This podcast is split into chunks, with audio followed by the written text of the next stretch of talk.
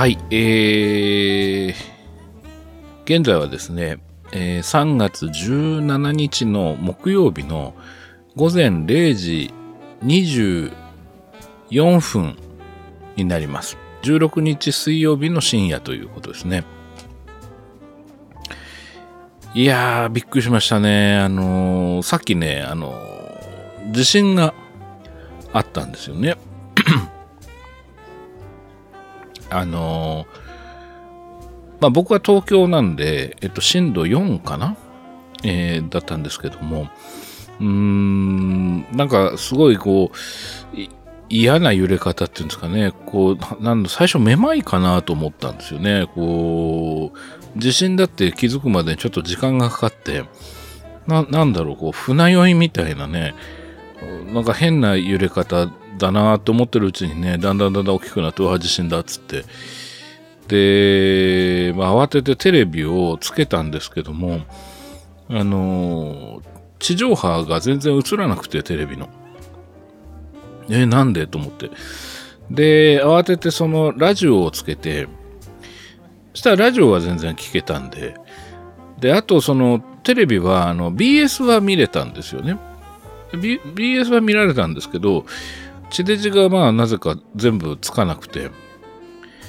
で、まあ、その、僕が住んでるそのマンションが、あのー、まあ多分その j コム的なもので、あのー、まとめてこう、地デジとか、その、入ってきてる作りなんだと思うんですよ。で、なので多分その j コム的な、その場所が、そうなんか結構いろんなとこで停電が起きてるっていうことなので、その大元の何かこう、発信するその局みたいな部分が停電になっているっていうことなのかなと思うんですけど、まあ、そのうち治るんだとは思うんですけど、えー、皆さんいかがお過ごしでしょうか？えー、遅い時間だったんでね、すごくびっくりしたという方も多いと思いますし、あの、東北の方ではね、震度6強っていう、もうかなり大きな揺れだったっていうことなので、あのー、もちろんびっくりもされたでしょうけれども、あのー、くれぐれもあの、お怪我のないように、えー、まあね、暗い夜のね、時間ですし、あの、電気はどうなってるのかちょっとわからないんですけれども、その東北の方の方々ね、あの、お気をつけて、えー、お怪我のないようにお過ごしください。あの、まあ、この放送というか、この配信をね、聞かれる頃にはもう夜が明けて、まあ、場合によっては昼間になっているということで、状況また変わってるとは思うんですけれども、まあ、今の時点で、え、ー、と、ちょっと思ってることを、えー、喋ってみようということで、今、録音しています。はい、えー、まあとにかくね、その久しぶりにちょっと、その東京でもね、あの、こういう揺れ方をするのは、あの、久しぶりというか、うん、いつ以来ぶりですかね。あの、ちょっとびっくりしましたね。うん。はい、えー、ということで、えっと、作劇ラジオ、ちょっと間が空いてしまったんですけども、あの、前回、ジョーズの、あの、オーディオコメンタリーを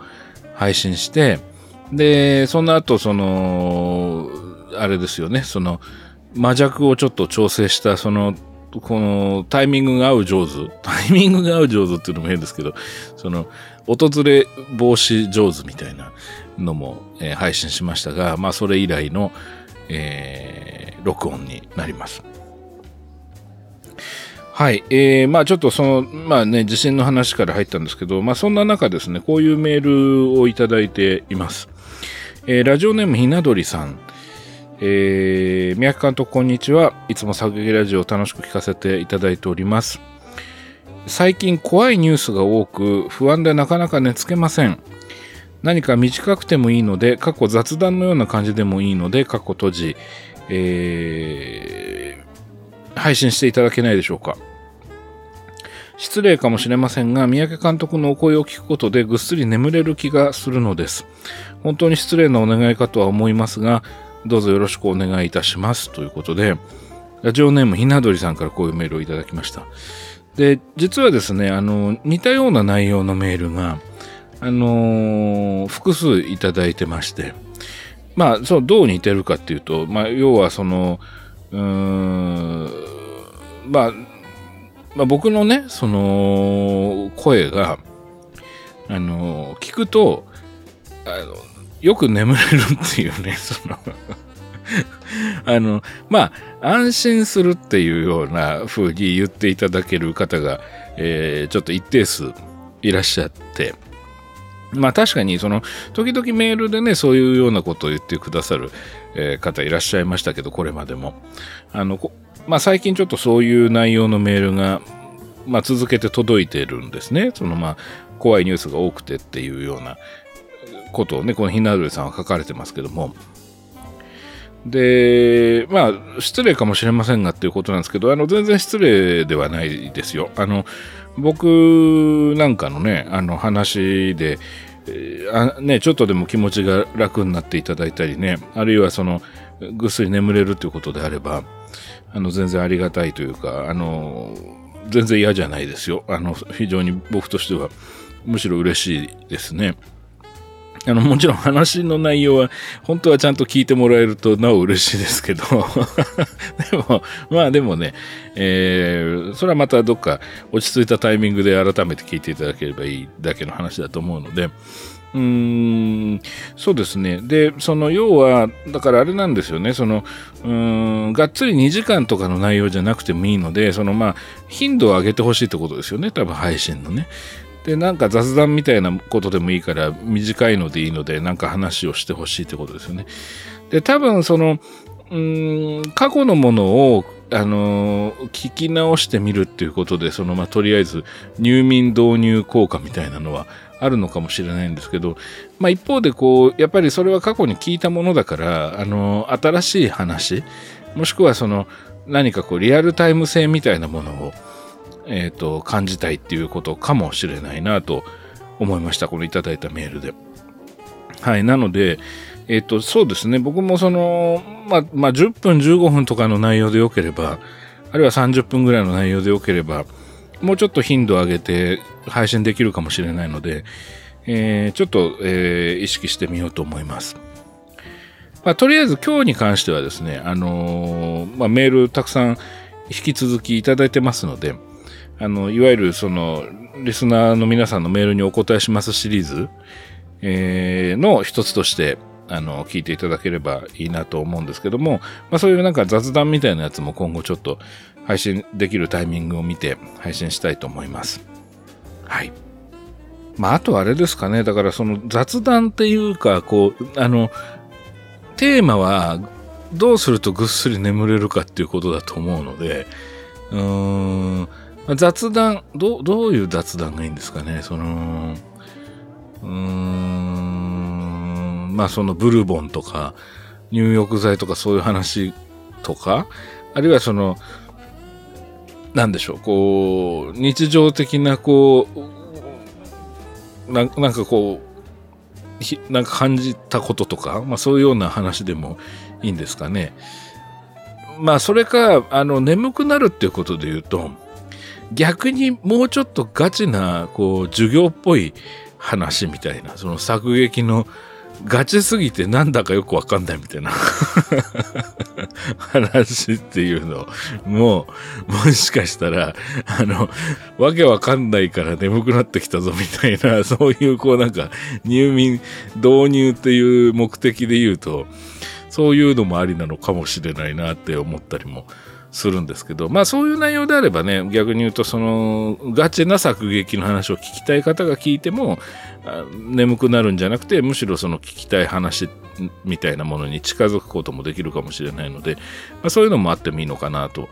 思いますけども、まあ、ちょっとそれは、えっ、ー、と、また考えてみます。はい。はい。では続いてのメールご紹介します。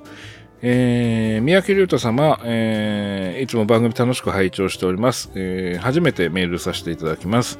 ラジオネーム、来るなら来い、地獄へ行くのはお前か俺か、カモン、レイザーバックと申します。かっこ略して、地獄までも OK です。笑い、かっこ閉じって書いてあるんですけど。地獄までも OK じゃないんですよね。だから書い、これを書いてるわけですよね。あの、まただからの説明のいるラジオネームですよね。これあの、来るならこういう地獄へ行くのはお前か俺かカモンレイザーバックと申します。あのー、これ、これわかりますかね？あのレイザーバックっていう、その、映画があって、あったんですよ、昔ね。1980、えー、5年の映画かな？えっと、えー、オーストラリアですかね？あのー、なんか大きいイノシシが襲ってくる映画です。で、これはあの、ラッセル・マルケっていう人のデビュー作ですね。その、ハイランダーとか、あとその、えー、デュラン・デュランの PV とか撮ったので有名な人ですけども、この人のデビュー作のレイザーバックっていうそのイノシシの映画があって、で、これが日本で公開された時に、よくあのテレビのスポットで打たれてた、あの15秒スポットとかの CM があって、その映画の それのキャッチコピーですよね、このラジオネームはね。来るならこういう地獄行くな、お前か俺か。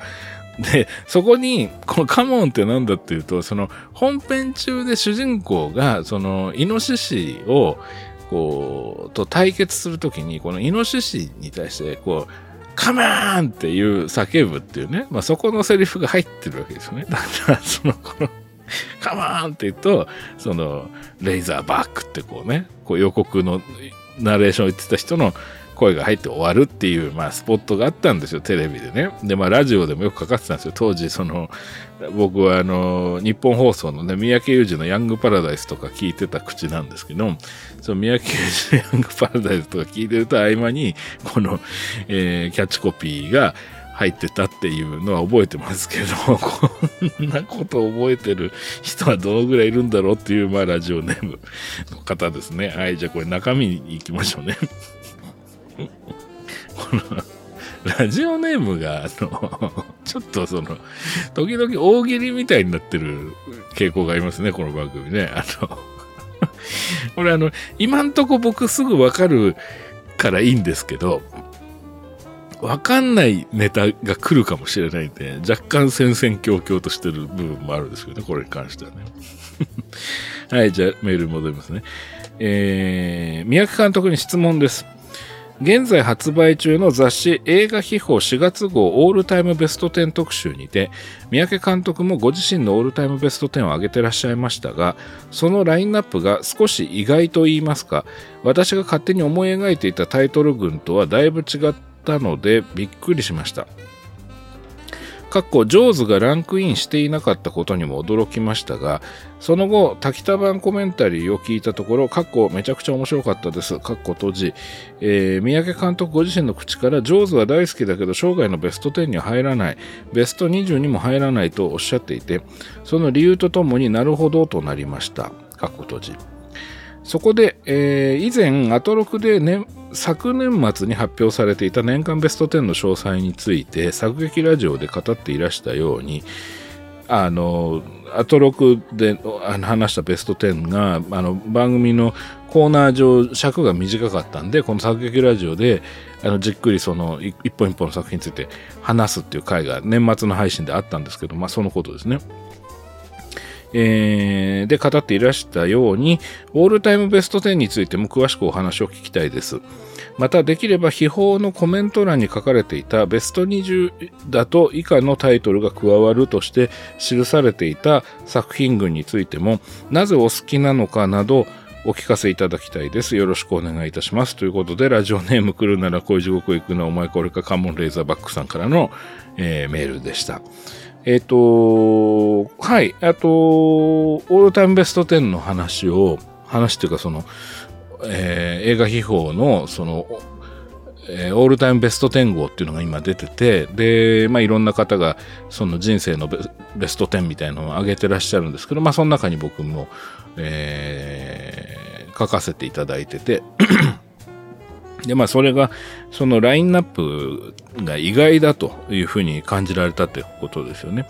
うーん、そうなんですね。あの、意外な感じが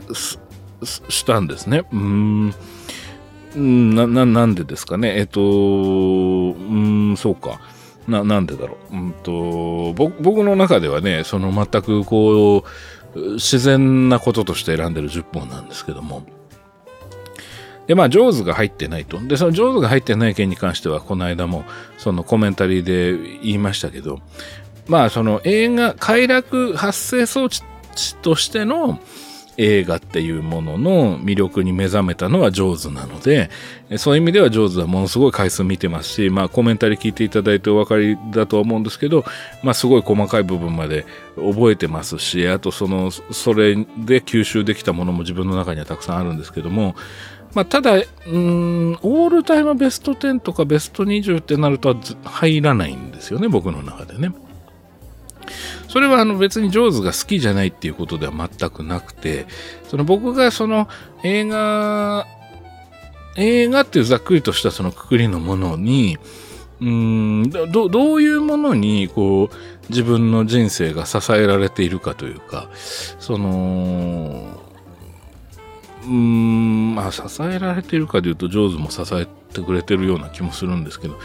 まあいずれにしてもそのなんだろうこう生涯ベスト10とかオールタイムベスト10って言われると出てきちゃうタイトルっていうのが、まあ、今回映画機構に載せたようなタイトル群なんですよね。で、まあ、これについて話してくださいってことなんですけど、あのね、前に実は一度ね、イベントでね、これについて話したことがあって、あれはね、えっ、と、何の時だろう？えー、あ、えっ、とね、成文堂振興社さんっていう出版社さんから出していただいてる僕の本で、これなんで劇場公開しなかったんですかっていう本があるんですね。で、これは、あのー、えー、劇場未公開映画の、あのー、なんだろうこう、読み解き方じゃないんですけど、まあ、まあ僕にしては珍しくちょっとその、あの批評的なというんでしょうか。映画のこう、レビュー的な感じの内容の本なんですけども、で、それの出版イベントみたいなので、えっ、とね、下北沢の B&B っていう本屋さんで、トークイベントをやったんですよ。で、その時に僕がそのオールタイムベスト10をの話をするっていうのを一回やったことがあるんです。でね、あの僕ね、オールタイムベスト10って、あの、全然順位とかあの入ってる映画が変わるってことが、まあ、ほぼなくて、あのー、まあ、ほとんどこう、なんだろう、固定されてるというか、まあ、それ、まあ、それもどうかとは思うんですけどね、新しい映画見たときに、それが入入る可能性も、排除してるわけじゃないんでしょ、わざわざね。ただまあ、今んとこその変わる様子がないというか、まあ、いろんな新しい映画はまあ常に見てるんですけど、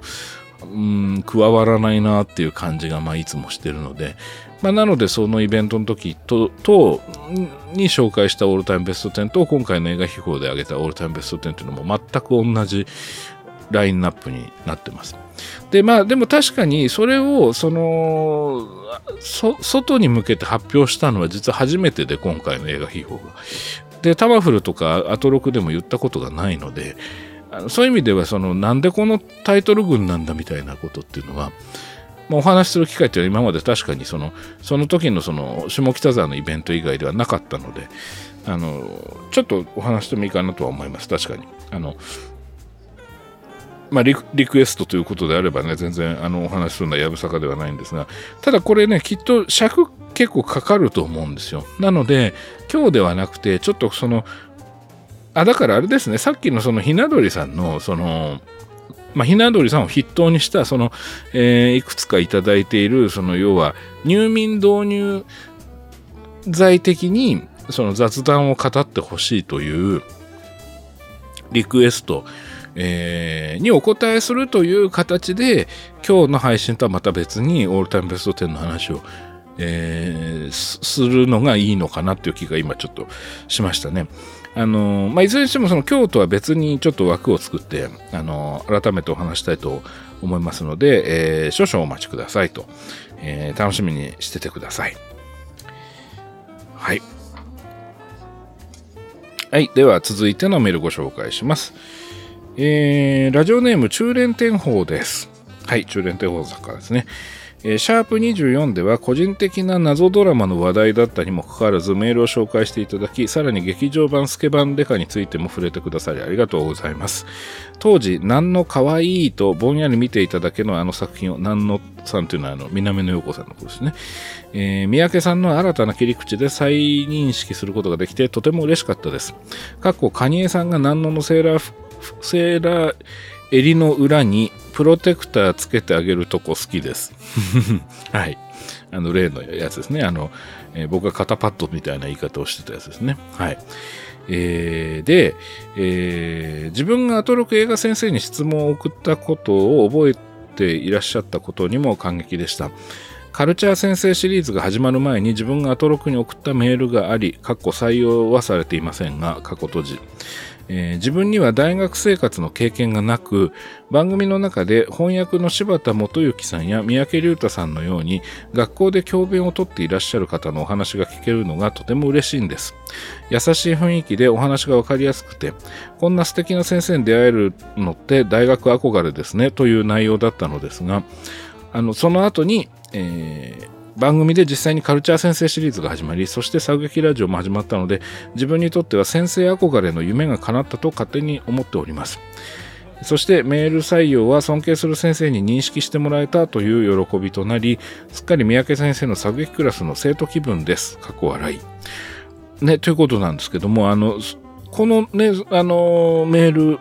アトロクに送られたメールっていうのは確かに番組では聞いたことがなかったんですけど僕僕の元にはちょっと届いてないのであのスタッフは読んでるのかもしれないんですけどもありがとうございます。そういうようなメールをね送ってくださったんですね。えー、であメール続きがあります。えっ、ー、と先日八幡村見ました。三宅さんが怖いとおっしゃっていた小川真由美のえー、面相が般若に変わるシーン、随分以前にお話しされていたお家に招いた男性の例を怖いと思った瞬間に相手の顔つきが変わったという実体験に基づかれたリアルな恐怖だったのかしら、などと考えながら様々な鍾乳洞が出てきてすごいなと見ておりました。なかなか古い作品を見る機会がないので、三宅さんのお話きっかけで出会えてよかったです。ありがとうございます。また番組の感想や質問など送りますので、三宅さんもご無理のないよう楽しく配信続けてください。今後とも楽しみにしております。ということで、えー、中連天宝さんから、えー、お返事をいただきました。あの、シャープ24でね、中連天宝さんの子供時代にご覧になった、あの、記憶のある、その松葉杖がモチーフになっている、その、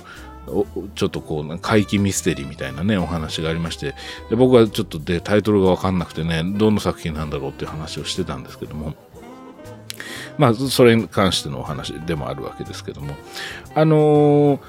これね、途中でその中年天宝さんが、その、要は、その、授業ぽく楽しんでくださってるということなんで、僕の話を。あのですね、えっ、ー、と、実はね、今ね、あの、この作劇ラジオのなんかこう、課外講座みたいな、こう、課外授業みたいな形で、えー、なんか、講座をできないかなっていう話が出てまして、あの、新書館さんと、あの、新書館さんっていうのは出版社さんで僕の出してるそのスクリプトドクターの脚本教室シリーズを出えー、出してくださってる出版社さんなんですけども、で、そこの、その、担当編集の方で、えー、吉野さん、吉野史郎さんという方がいらっしゃって、一緒に本を作ってきた、あの仲間なんですけども、あの、まあ、タマフルを聞いてらした方だったら、あの、敬礼女子の人っていうとね、わかりやすいかもしれませんね。あの、三宅が送り込んだ資格、敬礼女子、えー吉野四郎って言って、ね、で、出てこられたので、えー、覚えてらっしゃる方もいらっしゃるかと思うんですが、あのー、それで吉野さんと、その、あのー、講座をやりますかと。いう話になってて、で、まあ、講座は実は今までも、スクリプトドクター絡みでは何度かやってるんですよ。その、えー、この番組よりはるか前ですけどね、本が出版された当時とかに。で、まあ、それはリアル講座で、その、実際に会場に、あの、受講生の方たちが聞きに来るっていう形だったんですけど、まあ、あの、今はねコ、ロナの、コロナ禍になってから、すごくこう、リモートとかオンラインとか、身近なものになったので、で、僕も授業は、大学の授業とかオンラインでやってたりもするので、あのちょっと今回は、そのオンライン講座っていうのをやってみようかっていう話に今ちょっとなってってて、あのー、まあ、じわじわと準備をしてるところなんです。あの、もうちょいしたら多分、あのー、日程とか、えー、そういったものが発表できるかと思うんですけども、で、何が言いたいかというと、その、もしよければ中連天宝さん、その、講座をね、受講していただけると、多分、その、な、なんだろう、こう、こう、まあ、より授業っぽいというかですね、まあ、多分授業になると思うので えー、まあ、なんだろうな、こう、楽しんでいただけるかなというふうに思います。はい。えー、なので、ちょっとその辺のその講座に関しては、まあ、具体的なタイトルとか、その細かい内容とか、あるいはその、うーん期間とか、その要は何回の講座にするのかっていうことも含めて今、打ち合わせをしたり相談したりってしてる段階なので、まあ、なるべく早く発表できるようにしたいとは思っていますので、えっと、この番組のリスナーの方でね、ご興味おありの方はぜひ、ふるってご参加いただけたらなと思います。はい。えーと、あ、そうそう。それでね、八幡村のね、その、まあ、僕が家に招いた男性の霊を怖いと思った瞬間に相手の顔つきが変わったっていう。これあの、昔ね、玉古時代にお話ししたことがあるのかな？だと思うんですけど、まあ、ちょっとその、あ、でもこの話はちょっと怖い話になっちゃうから、あれかな？あんまり詳しくは話さない方がいいのかな？あの、せっかくね、それこそその、ぐっすり眠れる話が聞きたいからっていうメールのね、ご紹介から入ってるのに、あの あんま怖い話しちゃうとね、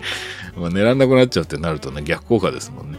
はい。えっ、ー、と、まあちょっといろいろあって、で、まあそれの話と、この小川真由美のこう、顔が変わるところっていうのは、リンクしたってことですかねっていうようなことでね、あの、書いておられるんですけど、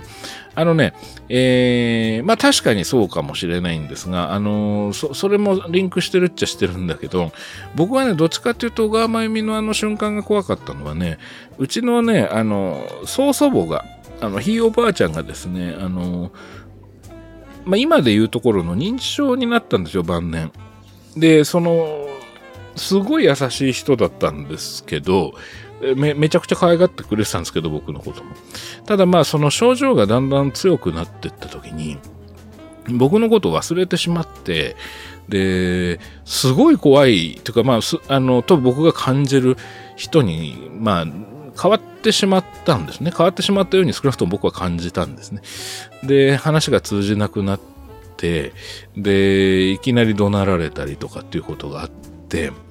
で、で、ただ、その、すすっかりだから僕の中ではその曽祖母のイメージが変わってしまったんですけども、一方でその曽祖母が、まあ亡くなったわけですね、最終的に。で、その亡くなった時に、そのまあ遺体がまあ当然家にあって、で、まあその、まあお通夜をやって、で、えー、告別式をやって仮装するって流れですけども、まあその前ね、その仮装場に、えー、行く前は、その家に曽祖母が、いたわけですけども、その、その時の、その、まあ、亡くなっているその曽祖母の顔っていうのが、あの、元に戻ってたんですよ。その、つまり、その、僕は、は、ひいおばあちゃん変わっちゃったって思ってた時の、その怖いと感じた顔ではなくて、その優しかった時のひいばあさんに、の顔になってたんですよ。で、あ、あのー、変わっちゃったわけじゃないんだと。つまりね、その、僕が知ってたひいおばあちゃんは、どっかに行っちゃったんじゃないかって感じてたんだけど、あの、そうじゃなくてずっといたんだっていうね、その、あの、表向きすごく怖い顔になっちゃってたけど、でもずっと、いつもいたんだちゃんとっていうね、その僕と一緒に。っていうようなことを、まあ、感じたっていう経験があったんですよ。その八幡村を見るよりも1年ぐらい前かな。で、その八幡村のその小川真由美の下りっていうのは、あの、証券が、主人公の証券が愛を交わした相手で全部お互い理解し合ってると思ってたんだけども、そうではないっていう、その、小川真由美のそのダークサイドの部分がブワって出てきてしまったことによってすごい怖いっていう風な状態になって、まあ、逃げ惑うわけですけど、実はあの後、その、まあ、映画ご覧になってお分かりだと思うんですけど、まあ、鍾乳洞のが崖崩れ、えっと、土砂崩れか。あの、崩落して、で、まあ、その小川真由美が死んじゃうわけですよね。で、その死んじゃった時に、小川真由美の顔が、あの、元戻ってるじゃないですか。ですごい綺麗っていうか、すごい優しい顔になってるっていうんで、実を言うとね、あそことセットで僕はね、ものすごくよく覚えていて。で、というのも今お話したように、そのどこかでそのひいばあさんが、こう、認知症、今でいう認知症になってしまって、変わってしまったんだけど、まあ実はいなくなったわけではなかったみたいな風に感じたっていうプロセスとすごく近いものを感じたんですよね。八つ墓村を見て。はい。えー、な、っていうことで、えっ、ー、と、あの場面がすごく、まあ、怖いし、あと好きだし、印象に残ってるっていう、まあそういう感じかなと思います。でもちろんその、えー、ご指摘の通りに、そのまあ亡くなった男性が家に来ちゃって、まあいろいろあったっていうのも、まああるんですけど、まあでも多分どっちも共通してるのは、その、きっかけ、その、つまり、相手がすごい怖い顔に変わってしまうきっかけっていうのは、こちらに悪意があろうがなかろうがかどうかはともかくとして、何かのきっかけをこっちが作っている。でももしくは少なくともこっちがきっかけを作っている、与えてしまっていると向こうは感じているっていうことがあって初めて顔っていうのは表現するんじゃないかなとか、あるいは場合によっては表現したとこっちが感じてしまうっていうようなことなのかもしれないんですけど、まあそういうようなことっていうのが、割と僕の幼少期というか、その、7歳、8歳、9歳ぐらいの時に、まあ近いようなことが結構立て続けに起こったんですよね。そのまあ相手が幽霊だったり、まあ幽霊じゃなくてうちの曽祖母だったりとか、まあいろいろあるんですけど、友達だったりとか、あとうちの母親だったりとかね、いうのもあるんですけど、なんかね、で、あの、ヘレディタリーって映画が僕すごい好きだった話前したと思うんですけども、ヘレディタリーも、あの、お母さんが食事中にすごい顔に変わっちゃう時がある、ありますね。あれはメイクじゃなくて芝居でね、演技で変わるわけですけど、あれもね、あの、すごい僕はこう身に覚えがあるというか、あの、その食事を家でしてる時に、あの、母親がああいう顔になってしまって、ああいうことを言っててしまうっていうような瞬間っていうのは、僕にも記憶にあって、で、まあだからこう一貫してその僕がホラーの中で、その顔が変わる瞬間みたいなものが、あのー、例のその、聖堂の魔人とか馬道星人とかのその日常の中にこうポンっている違和感みたいな怖さとはまた別にね、もう一個別に、その、こう、なんつったらいいのかな、こう、目の前の人とのその関係性みたいなもので、確保されてると信じてるものっていうのは実はすごく薄い被膜の上に立ったものでしかなくて、それは簡単に崩れてしまうかもしれないし、まああとやっぱりその相手の心っていうのをコントロールしようと思ってもできないっていうんですかね。その相手は違う人間で、相手からは違うものが見えていて、こちらの意図とは違う風に解釈して、えー、しまうということはまあ当然あるし、まあそれによって相手は怒りっていう表現になったり、うん、で、それをこちらが恐怖って感じたりということが、まああるんだな、みたいなことを、まあここまで、あの、理路整然と説明は当然子供でしたからできないんですけど、まあなんとなくそういう考え方みたいなものが、僕の根底に、こう、作られていった時期がちょうど多分、八つ墓村を見た前後の時期なんですよね。うん。まあそういうことで、えー、あの場面のお話っていうのは、まあ、あの、出てきたのかなというふうに思います。はい。ということで、えー、ありがとうございました。はい。えー、では続いてのメールご紹介します。三宅監督、いつも楽しくポッドキャスト聞かせてもらっています。ラジオネーム、あなたのチューブと申します。新しいパターンですね。あなたのチューブね。えー 突然ですが、昔誰かが映画は2時間の催眠術であると言っていて、とてもいい表現だなと感心しました。三宅監督は未だにその催眠術から解けていない映画はありますか？また全然催眠術にかからなかった映画などもありますか？お体に気をつけながらこれからも楽しい配信をしていただけると幸いです。ということで、えー、ラジオネームあなたのチューブさんからのメールでした。映画は2時間の催眠術であるというのは面白いですね。あの、素敵な表現ですね。だし、あの、確かにそうかもしれません。本当に素晴らしい映画っていうのは、その時間に、まあ仮に2時間だとすると、その本当にこう、催眠にかかったようなね、夢の中にいるような時間を過ごすことができるっていうことですよね。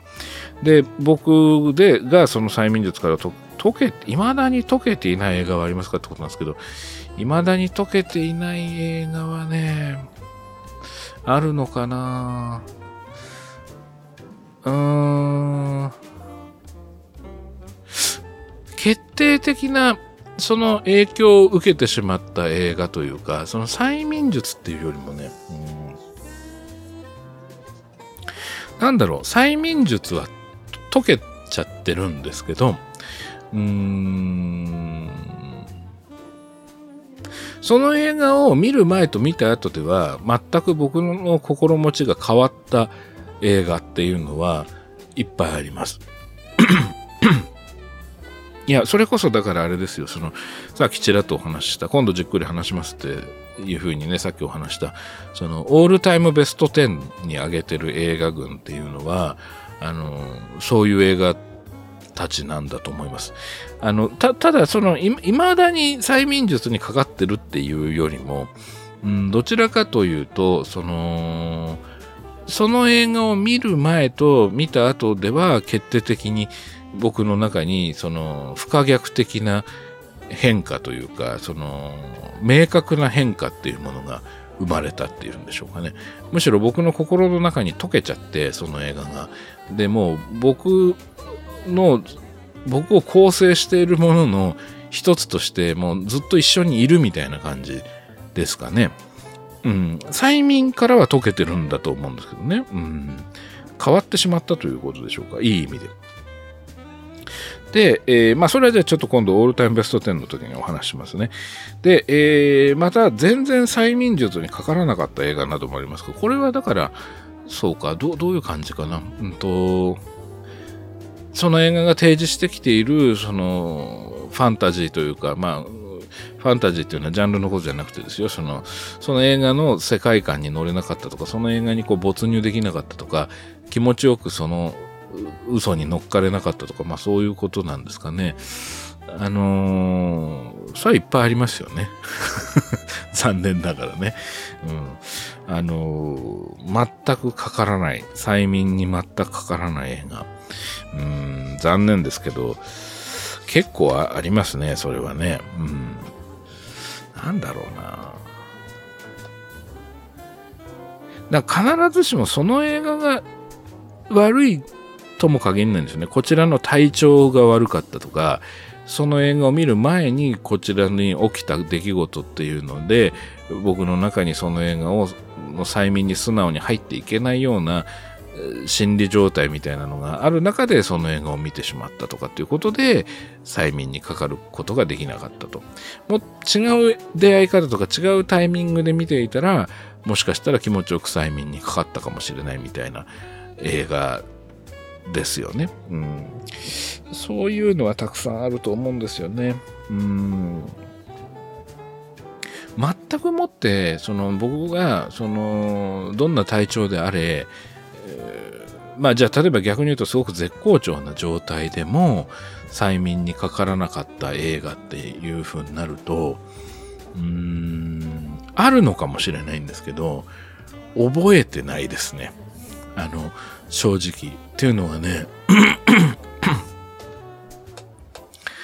あのね、うーん、基本的に楽しくなかったこととか、こう、嫌だったこととか、っていうのをね、忘れちゃうんですよね、僕すぐ。なので、こう、なんだろう、うーん、な、まあ、例えばですよ、僕のボキャブラリーの中にはその催眠術っていう表現はあんまりないんですけど、例えばですけども、なんかの映画を見て、全然俺に催眠術かけてくれなかったよ、あの映画みたいに思ったとしますね。そういうようなニュアンスのことを思ったとしますね。で、で、じゃあムカつくみたいな。で、だからあの映画ムカつくとか、そのあの映画のここが好きじゃないとか、だからダメなんだみたいなことをあんまり普段言わないんですよね。で、言わないっていうのは、その、うーん、な、なんで言わないかっていうと、うんと、うーん、まあそういう時間がもう面白いと思ってないっていうのもあるんですけど、何よりも、そこまで執着しないんですよね、あんまり。こう、自分が楽しくなかったこととか、うん、自分がこう、それこそだから催眠術にかかんなかったじゃねえかよ、この映画よ、みたいな、こうかけてくれなかったじゃねえかよ、みたいな風に思ったとしても、うん、あんだ、忘れちゃうんですよね、なんか。ご縁がなかったという感じなんですかね。なんか忘れちゃうんだよなぁあとは、その、催眠術とまではいかないんですけど、大抵のものは絶対いいとこ見つけちゃうんですよね、僕ね。これも癖なんですよ。その脳の筋トレみたいなのを、そそういう考え方の筋トレみたいなのをもうしすぎてて、もう、あの、反射的に見つけてしまうんですよね。いいところ、いいところというか、まあ、少なくともその魅力みたいなものを。で、で、実際そこを楽しんでしまうんですよ。なので、100%、そう、催眠術にかかるっていうほどトロンとその映画に入り込めてはいなくても、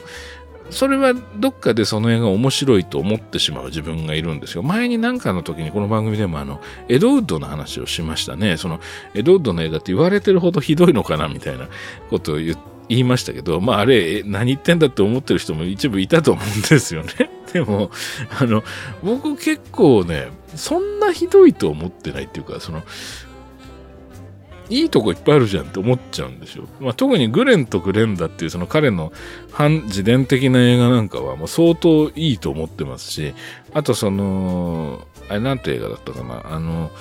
ちょっと名前ど忘れしましたけど、えっと、なんか、博士と怪物みたいな話があるんですよ。その、ちょっとごめんなさい、タイトル忘れちゃいましたけど、ななんだっけな。まあ、要するにフランケンシュタイン的な話があるんですけど、それなんかは、あの、まあ確かにそんなうまくはないんだけど、でも割と古典的な、その怪奇映画のフォーマットっていうものをかなり意識して、そのウェルメイドに作ろうとしている感じもあって、それはそれで僕すごい楽しんじゃったんですよね。なのでね、その、ちょっとなんかずるずるだらだら喋ってますけど、なんだろうな、そのあなたのチューブさんが聞きたいこととちょっとずれちゃってんのかな。あのね、うーん、催眠術にかからなかった映画。全く乗れなかったっていうことなのかな。うんあるはずなんですけどね、思い出せないですね。うん。なんかあったかな？うん。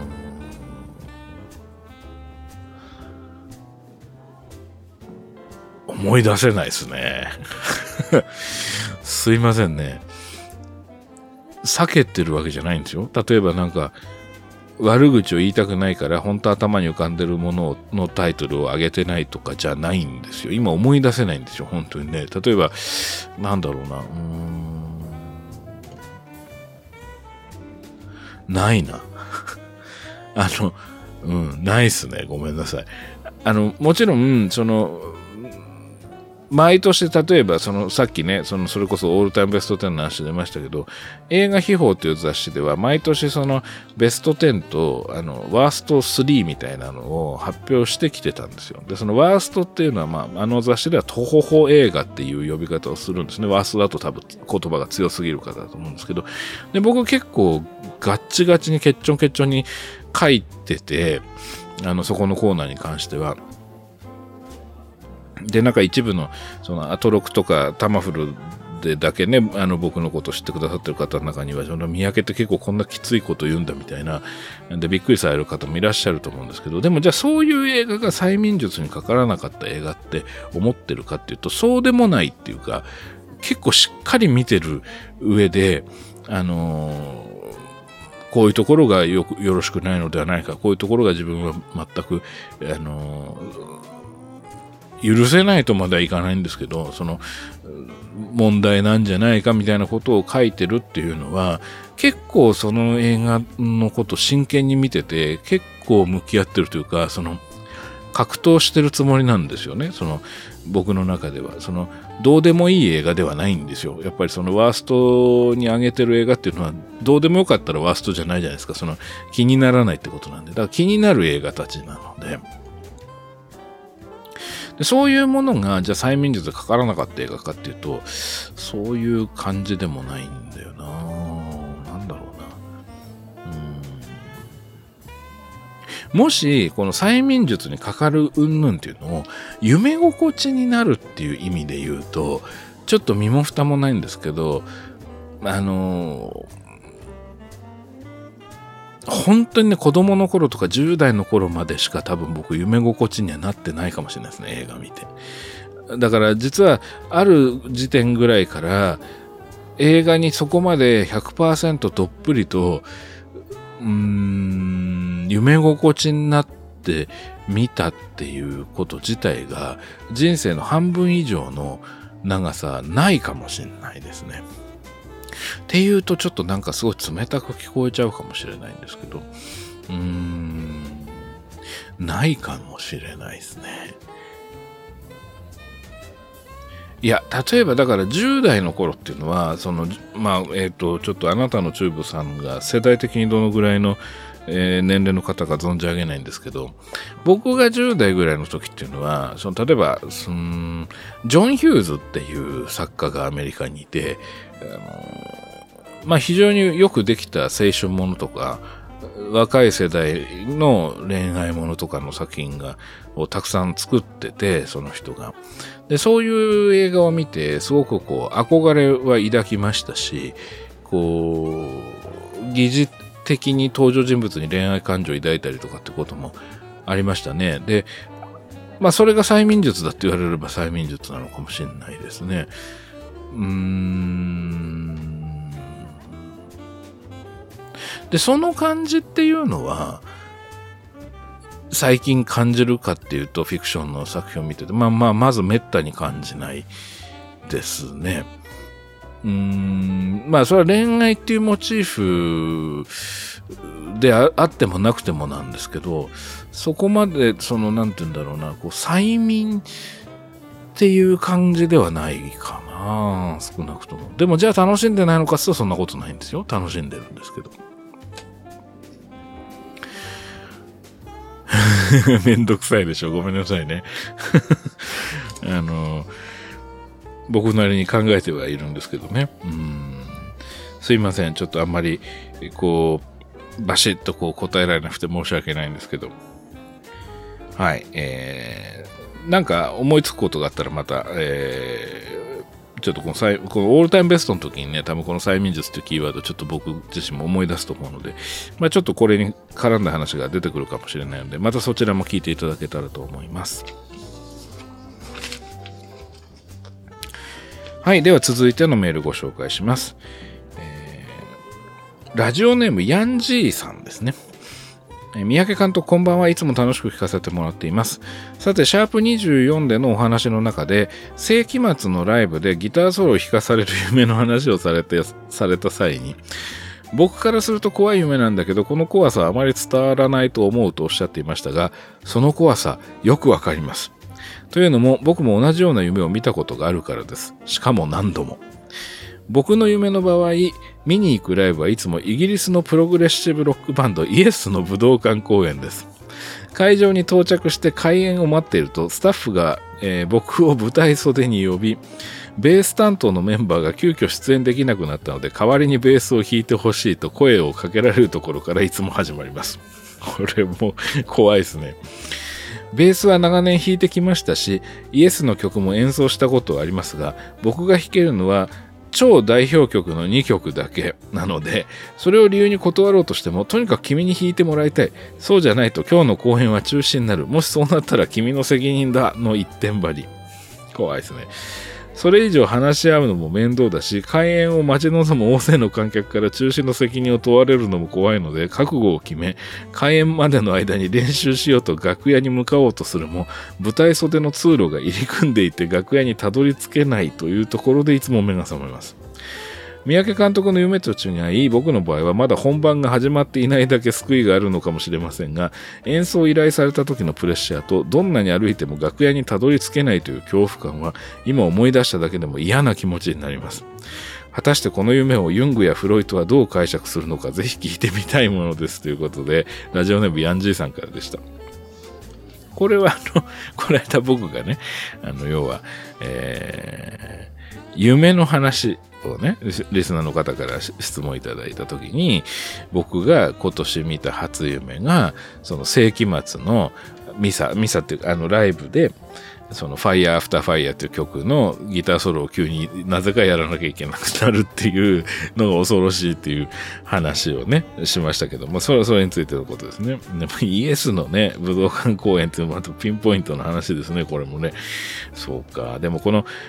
演奏をしなきゃいけないということ、プラス、この楽屋にいつまでもたどり着けないという、ここの迷路感みたいなのすごい夢っぽいですよね。うん。あの、エルム街の悪夢とかによく出てくるような感じですよね。こう、道がどんどんどんどん伸びていっちゃったりとかね、あの、するやつだと思うんですけども。そうか、ね、これほんとユングとかフロイトはどう解釈するんですかね。でも、僕すごいなと思うのは、ヤンジーさんは、その、大変だ、練習しなきゃって思うっていうことですよね。その、そ、そこを全うするぞっていうね、全うしなきゃいけないから練習するぞっていうふうに、えー、思ってるのにもかかわらず、その、控室に届かないと、楽屋に行けないっていうね、ことですよね。まあ、それはそれで焦りますよね。僕の場合は、だから、あの、この間お話したと思ったんですけど、昔、ボスっていうコーヒーの CM で、なんかこう、居酒屋で、あの、サラリーマンがこうテレビに映ってた、あの、クリントン大統領ね、当時のアメリカのクリントン大統領と、その日本の首相がなんか交渉してる映像かなんかで、で、あの、それに対してこう、新橋の居酒屋かなんかで酔っ払ってるサラリーマンがそのテレビのニュースを見て、ダメだな、つって、俺ならもっとガツンって言っちゃうのにな、みたいなことを言った瞬間に、ポンとその、居酒屋だったはずの場所が、そのクリントン大統領と向き合ってる状態に変わってて、そのサラリーマンが。それで、そのクリントン大統領からガツンと言ってみたまえみたいなことを言われて、うわ、どうしようみたいになって、その時に、こう、落ち着かせよう、心を落ち着かせようとして、あの、缶コーヒーのボスをグビって一口飲むっていう CM があったんですけど、これあの、K1 のリングの上に上がっちゃうみたいなバージョンもあったと思うんですけど、あれに近いというか、その、もう、もう本当その瞬間に飛んでしまって、もうどうにも、準備も何もあったもんじゃないみたいな状態になっちゃうんですよね、僕の場合はね。そうなんですよ。だからまあそれも一体どういうことなのかみたいなのは、確かに気になるところですね。うん。本当ですね。僕はあの夢あんま詳しくないんでね、その夢判断的にどういう意味があるのかっていうのは僕もちょっと聞いてみたいなっていうね、気がしますけどもね。はい、えー、では続いてのメールです。こちらもこの、えっ、ー、と、この間の世紀末のあのライブの夢に関係あるメールです。三宅龍太様、こんにちは。西山ひとみと申します。作劇ラジオいつも楽しく拝聴しております。毎回電車移動中にゆっくり小分けに聞いておりますが、タマフル時代から三宅先生のお話、特にお声のファンなので、電車でゆったりとした気持ちになりつつ勉強させていただいております。ありがとうございます。今、西武池袋線車内でシャープ24を聞いて、世紀末夢をご覧になった話で驚いて、そのままスマホでメールをお送りしています。三宅先生から Fire After Fire という曲名が出てくるとは思わず、私も信者ですので本当にびっくりして嬉しくて思わずメールしてしまいました。そこで聞いてみたいことも思いついたのですが、三宅先生個人、または同業の方で仕事関係の夢を見るときはどんな夢をご覧になるのでしょう？私はピアノ演奏家なのですが、一時他の人の夢が気になり、会う人会う人片っ端からどんな夢を見るか聞いていました。私含め皆が圧倒的によく見るのは、本番に遅れる夢。楽器が壊れる、もしくは楽器がない夢です。私自身は東京のコンサート開演まであと15分なのに山口県にいるとか、過去山口県は通ったことしかありません。かっこ閉じ。現場に着いたら QY100 過去ビデオテープサイズの鍵盤付きシーケンサーで弾けと言われるとか、これあのヤマハのね QY100 っていう、まあ、小さいシーケンサーがあるんですけど、まあそ それで弾けって言われる。まあこれ無茶ぶりだってことですよね。えー、ステージ、ステージ扉まで行くのに鳥持ちの上を歩いてるようで足が進まずなかなかたどり着かないとか、そんなのをよく見ます。あ、これもエルム街の悪夢的な怖いやつですね。その他、プレイヤーだと大きく、全く指が動かない夢を見るタイプ。常に日常よりスルスル上手に弾けているタイプ。譜面が真っ白あるいは真っ黒で読めないタイプ。音やメロディーを明確に考えているタイプ、過去私はこれです、過去閉じがいる様子でした。あの、いろんな方に聞いてみたところってことですね。本人が不安に思っている部分や願望が夢に表出するということを思うと、脚本家の方はストーリーを組み立てるお仕事、想像したお話の世界に入ってしまったり、他の方には考えられないような夢をご覧になっているのかしらと思いました。夢のお話をする機会がある時で構いませんので、ぜひお話聞かせていただければ嬉しいです。ちょうど池袋に着きました。スマホから乱筆乱文失礼いたしました。今後も楽しみにしております。ということで、えっと、西山ひとみさんからのメールでした。あの、西山さんはですね、その、僕の口から「ファイヤーアフターファイヤーって曲名が出てくるとは思わず思わなかったのでびっくりしたっていうことなんですけどあの僕は西山ひとみさんがこの番組のリスナーだったっていうことの方がよっぽどびっくりしてます。あの西山さんあの普通に僕西山さんの CD は何枚も持ってますよ。あのまあファンです、はっきり申し上げてね。あのー、ずいずいぶん前からあの聞かせていただいております。あのとてもファンです。あの西山さんとそれこそデーモン閣下の対談とかももちろん読んでますし、あの西山さんがその、えー、要はヘビーメタルの音楽をそのピアノでカバーされてるのももちろん聞いてますしね。あの、西山さんは日本を代表する、あの、非常に国際的に活躍されているジャズピアニストの方なんですけども、いや、ですから、こう、そうですね。ままずそれがすごくびっくりでしたし、あの、タマフル時代から、あの、僕のことを認知してくださってたっていうのも非常にびっくりです。あの、ありがとうございます。大変光栄です。えー、でですね、そのご質問の、まあ、要するにその、えー、脚本家ですよね、僕はね。脚本家ですよね。だから、その想像したお話の世界に入ってしまったり、っていうね、その確かにね、そのストーリーテリングの仕事をしてるので、あの、確かにそういうふうにこう、なんだろう、ファンタジックというか、こう、自分の物語の世界に入っちゃうみたいな夢を見てるんじゃないかっていうふうに、まあ、思われるのは分かりますし、あの、よくこういうことを聞かれたりもします。ただ、まあ、いろんな方いらっしゃるんで何とも言えないですけど、僕はですね、残念ながら、あの、そういう夢を見たことはないですね。あの、どちらかというともっと身も蓋もない、感じですね。あのつまりですね、例えばですけど、西山さんが、そのね、そのお仕事で、その、コンサートをね、されるときに、その会場のね、現場に着いたら、そのヤマハの QI100 で弾けって言われるっていう、まあ、こういうね、ありえ、ありえないあるあるみたいなことですよね、これってね。ああるあるなじゃないんだけど、ありえないみたいな。っていう、まあリ、リアルとの、この、なんていうんですか、こう、狭間みたいなことだと思うんですけど、僕が、その、脚本関係で怖い夢として見るのは、例えばですよ、その、うーん、脚本っていうのは、そのどんなソフトを使って書いても別にただの文字なので、そのプロデューサーに送ったり監督に送ったりするときに、それが壊れなければ、その文字がこう、データが壊れたりしてなければ、何の問題もないわけですよね。普通に日本語で書かれてればみんな読めるわけですけども、なぜか、僕が送ったその脚本のそのデータがあの PDF とかにして文字が壊れないようにして送ってるにもかかわらず届いた瞬間にあのプロデューサーとか監督とかその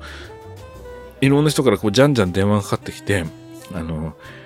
これダメですよ一太郎で書いてないじゃないですかって言ってめちゃくちゃ怒られるっていう夢をキャリアの初期に何度か見ましたね なんだか全然わかんないですよね。な全然わかんない。な、なぜ一太郎で、あ、一太郎ってあの、ワープロソフトですけども。で、なんで一太郎で書かないとダメなんですかっていうことを、まあ僕は問いかけるわけですけど、そうするとみんなこぞって、いや、親指シフトって大事じゃないですかみたいなこと言うんですよ。もう全く意味がわかんないですよ。だって、それと脚本の中身に何の関係があるんだっていう問題もあるし、まあ、あとシュールだなと思うのが、PDF で届いたものを見て、あの、親指シフトを使って書いてないじゃないかっていうのがなんでわかるんだっていうか、その何なんだろう、この夢は、みたいなね、のはよく見ましたね。もう全然楽しい夢じゃないですよね。もう例えばなんかこうファンタジーの自分が書いた世界に冒険してしまうみたいなね、行ってしまうみたいな、その自分が描いたキャラクターと一緒にこう、旅を全うするみたいなね、残念ながらそういう夢はもう一回も見たことがないですね。あとは僕の場合は脚本家もやってますけども、監督もやってるじゃないですか。で、その前には、あのーカメラマンの仕事してたこともありますし、照明の仕事してたこともありますし、まあその助手をやってたこともありますし、助監督をやってたこともあったり、あと制作部のね、制作進行の仕事をしてたこともあるので、若い頃は、やっぱりそのスタッフならではの不安みたいなものが夢に出てたことはよくありました。あのね、えー、これもまた、その、ありえないあるあるの一つですけども、あの、映画とかテレビドラマのロケ隊って、あの、例えば新宿とか渋谷とかからま出発するんですよ。朝6時とかそういう時間に集合して、その自分たちの組の、自分たちのプロジェクトのロケバスを見つけて、まあたくさん集まってるんですけど、いろんなロケバスが来てるんですけども、その中から自分の関係のある自分と一緒に仕事するクルーのロケバスに乗って行くんですけども、その新宿の集合場所っていうのが、あの、当時はですよ、あの、今はまた違うんですけど、そのスバルビル前っていうのが、あの、映画とかテレビドラマの新宿の集合場所だったんですよ。スバルビル前っていうのは、その、今だとその西口の、その、小田急の向かい側ですね。だから、えー、ビッグカメラのハス前ぐらいの感じですかね。に、スバルビルっていうのがあったんですね。で、そこがスバルビル前集合出発とか、あの、明日は6時にスバルビル前集合ね、みたいな感じだったんですよ。で、そこに行くと、その大量に、あの、ロケバスが来てて、っていう状況なんですよ。これは現実ね、夢じゃなくて、この実際そうなんですけど。で、このスバルビル前に、行かなきゃいけないのに遅刻しそうになっていて、まあ、必死に走るんだけど、いつまで行ってもスバルビル前に着かないっていう、えー、夢とか、あとね、これはあの、この番組を聞いてる方で、同世代に同業者とか、その同じ業界にいた人だったら、あの、きっと分かってくれると思うんですけど、あの、トイレがね、朝早い時間にね、ないんですよ。その、で、あの辺りって。だから、スバルビル前集合で、で、朝トイレ行きたいってなると、すごい大変なんですよ。その、例えばちょっと一瞬トイレに行って戻ってくるみたいな時に、それ自分のせいで遅刻、その出発が遅れちゃったりしたらまあ大変なことになるみたいなプレッシャーがあって、お腹がちょっと痛かったりしてもトイレ行くの我慢してロケバス乗ったりして、ところがそのロケ先がその中央道に乗ってですね、あのーなんか例えば静岡の方の小山町とかそういうとこ行くとかってなると、1時間半とか乗ることになっちゃうんで、そうするともう次全然トイレ行くタイミングないみたいな。で、それがすごい怖いから先にトイレ行っときたいみたいな。でもトイレがないみたいな。あまあ厳密に言うとあるんですけど、で、そのスバルビルの下にトイレがあったんですけど、ある時から使えなくなって、その映画のスタッフがすぐ使うって壊したりするみたいな、誰か詰まらしたとかそういうのがあったんでしょうね。ビル側が、その、なんかこう、バリケードじゃないんだけど、なんかチェーンみたいのを貼って使わせないみたいになったんですよ。これ現実で。それで、うわ、やべえみたいになって、あの、どどうすればその時間にやってるトイレを見つけられるかみたいなのは結構重要な命題で、で、えー、だったらもっとうんと早く起きて、早めにトイレ済ませればいいじゃんっていう話なんですけど、その、まあ僕が例えばカチンコ叩いてたサード助監督とかそういう下っ端だった頃っていうのは、その、他のスタッフよりも寝る時間がないんですね。翌日の準備とかやんなきゃいけないことが多くて。そうするともう、ちょっとでも長く寝てたいわけですよ。朝出発するときにももう5分でも10分でも長く寝てたいと思うから、そのついついギリギリになって、こう家を飛び出して、で、まあ結局トイレに行く時間がないままスバルビル前に集合になるみたいなことがよくあるんですけど、まあそうという前段があって、現実の前段があるので、そのスバルビルの下にトイレがないと。あるいは、あの、今日に限ってトイレが使えるってことになったんだけど、自分だけなぜか開けてもらえないみたいな、まあそういう夢をですね、その助監督時代にはよく見てたんですけど、不思議なのが、あの、監督になってからも見てたんですね、かなり長いこと。実はね、最後に見たのはね、去年かな。あの、もう、もう大丈夫なんですよ。その、僕の今のポジションだったら、例えばですけど、あの、まあ、今はスバル場合じゃないんですけど、まあ、出発で僕が例えば監督でやるプロジェクトだとして、で、あのもう出発の時間ってなったけど、あ、ごめん、ちょっと払いたいからちょっとトイレ行ってきていいって言ったら、5分とかスタッフ待たせることはできるんですよ、ポジション的に、立場的に。でも監督しょうがないの、早く済ましてきてくださいよとか、まあ、あの、怒られたり嫌味の一つは軽口で言われたりはするかもしれないけど、でもそこまでプレッシャーを感じなきゃいけない感じでもないのにもかかわらず、今になってももうほんと去年とかの段階になってもやっぱりスバルビル前に間に合わないとかトイレが使えないみたいな夢を見るんですよね。これすごい面白いなと思うんですよ。そのもう何て言うんだろう。刻み込まれたトラウマみたいな、その、実際に遅刻したこともないですし、実際にそのトイレのことで、まあ本当に困ったこともないんですけれども、そのな、なんか、こう自分のせいで現場がこう、なんていうのかな、滞ってしまったらどうしようとか、あの自分のせいで何か出発が遅れてしまったらどうしようみたいな、そういうプレッシャーみたいなものを、ものすごい感じてたんでしょうね、若い頃にね。で、面白いなと思うんだ。それって別に映画の出来とか、中身が面白いかつまらないかとか、そうそういうこととは全く何の関係もない、その、プレッシャーなんですけど、あの、でも、その、うん、そういうのを感じてたんでしょうね。で、それがすごい恐怖なんでしょうね。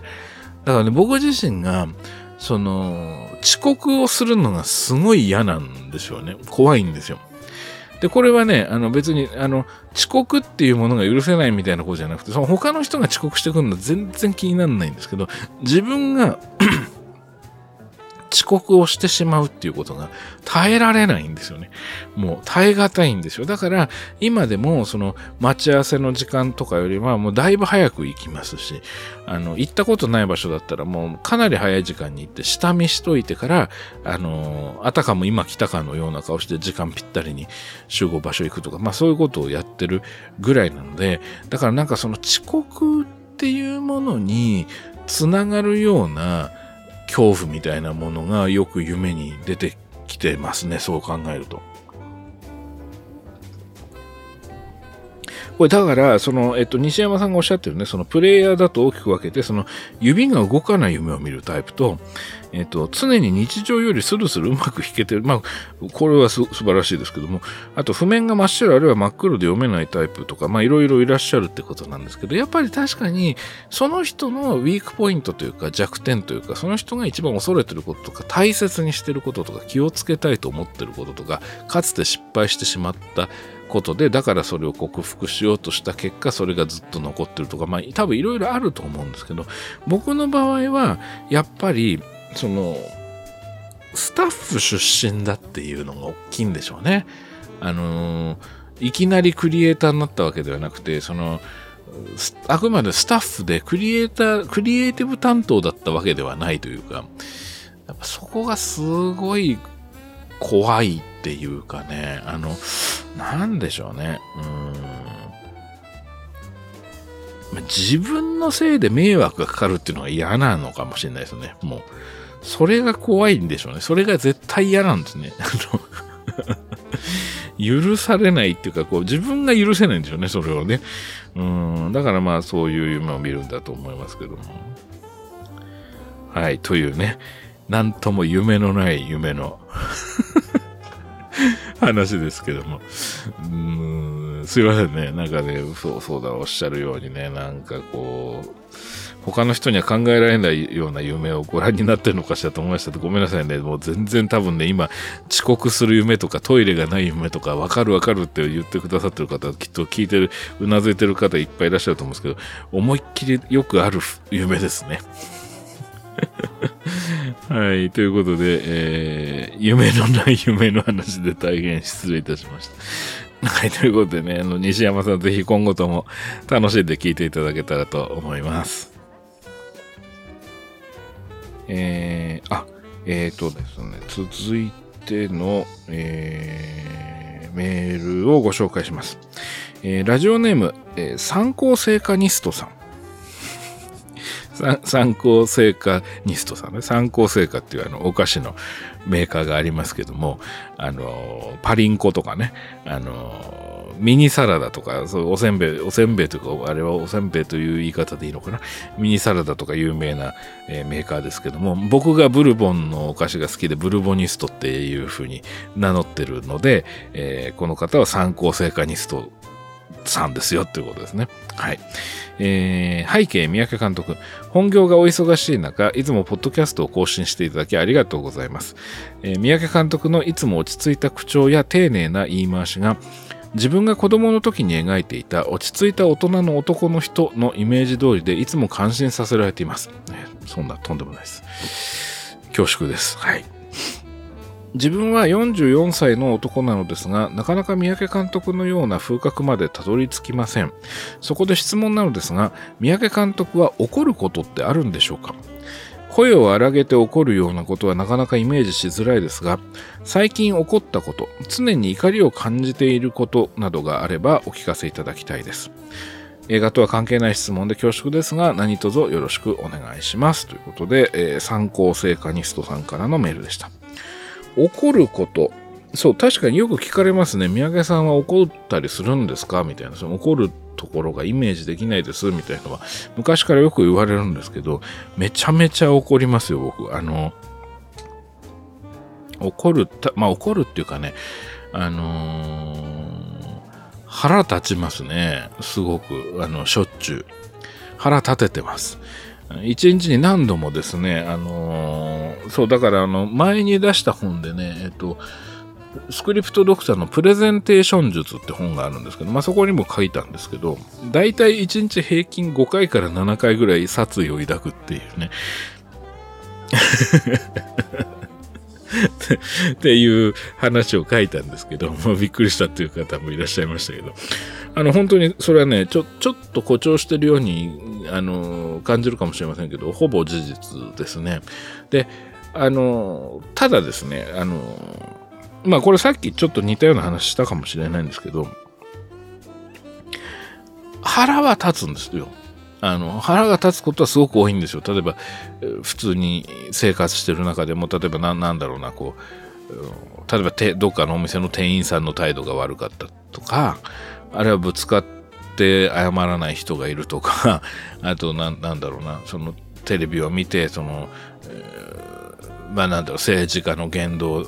だったりとか、まあ何でもいいんですけど、まあそういうようなレベルとか、あるいは仕事してる相手のその態度とか、あの、その、なんていうのかな、こう、姿勢であるとか、あるいは、な、ななんだろうな、なんかすごい不義理なことされたりとか、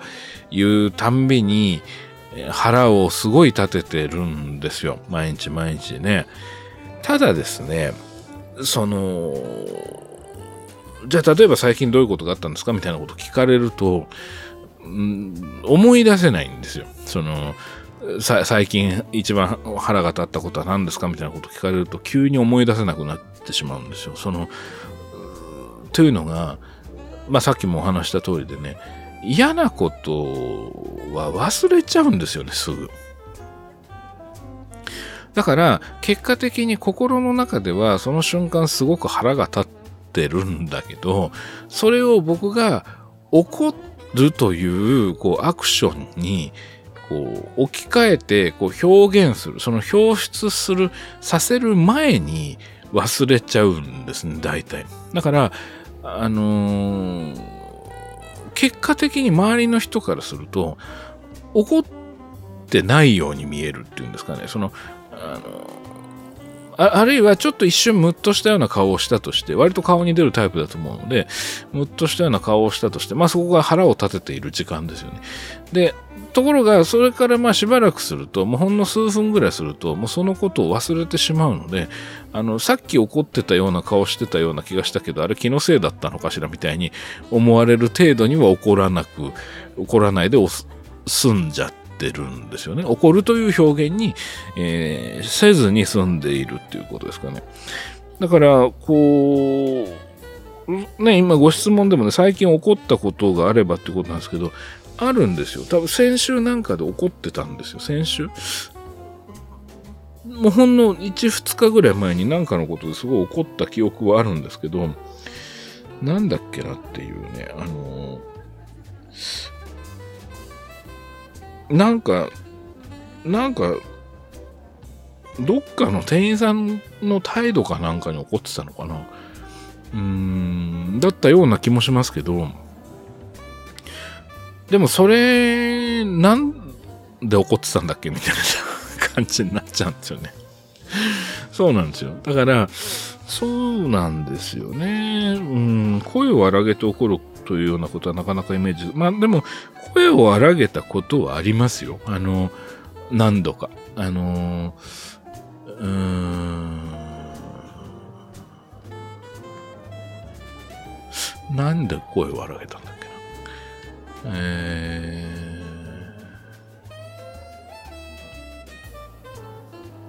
ー、なんでだ？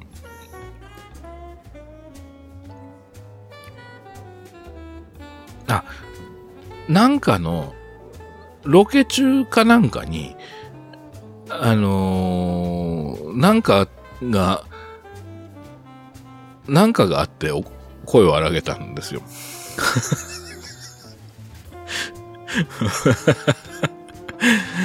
なんか、きっかけがあるんですよね、もちろん。だけど、なんだっけど、どれの何のことだったかな あの、もう、えー、まあ、こんな調子です。あのー、すいません。こんな調子なんで、そうですね。でね、そうそう、僕ね、その、参考聖火ニストさんにお伝えしたいのは、このことと、この僕が、なんだっけっつって忘れちゃってるっていうことと、この参考ニストさんが僕をすごく褒めてくださってますけども、その落ち着いた大人の男の人っていうね、で、あるいは三宅監督のような風格までたどり着きませんですけど、これね、別に僕全然大人だからとか風格があるからこういうことになってるっていうことではないくて、あのー、単純に僕の思考の仕方、その考え方なので、あの、全然そんな立派なことではないと思うんですよ。あのー、落ち着いた口調とか丁寧な言い回しって、まあこれに関しては、そうだなあのね、え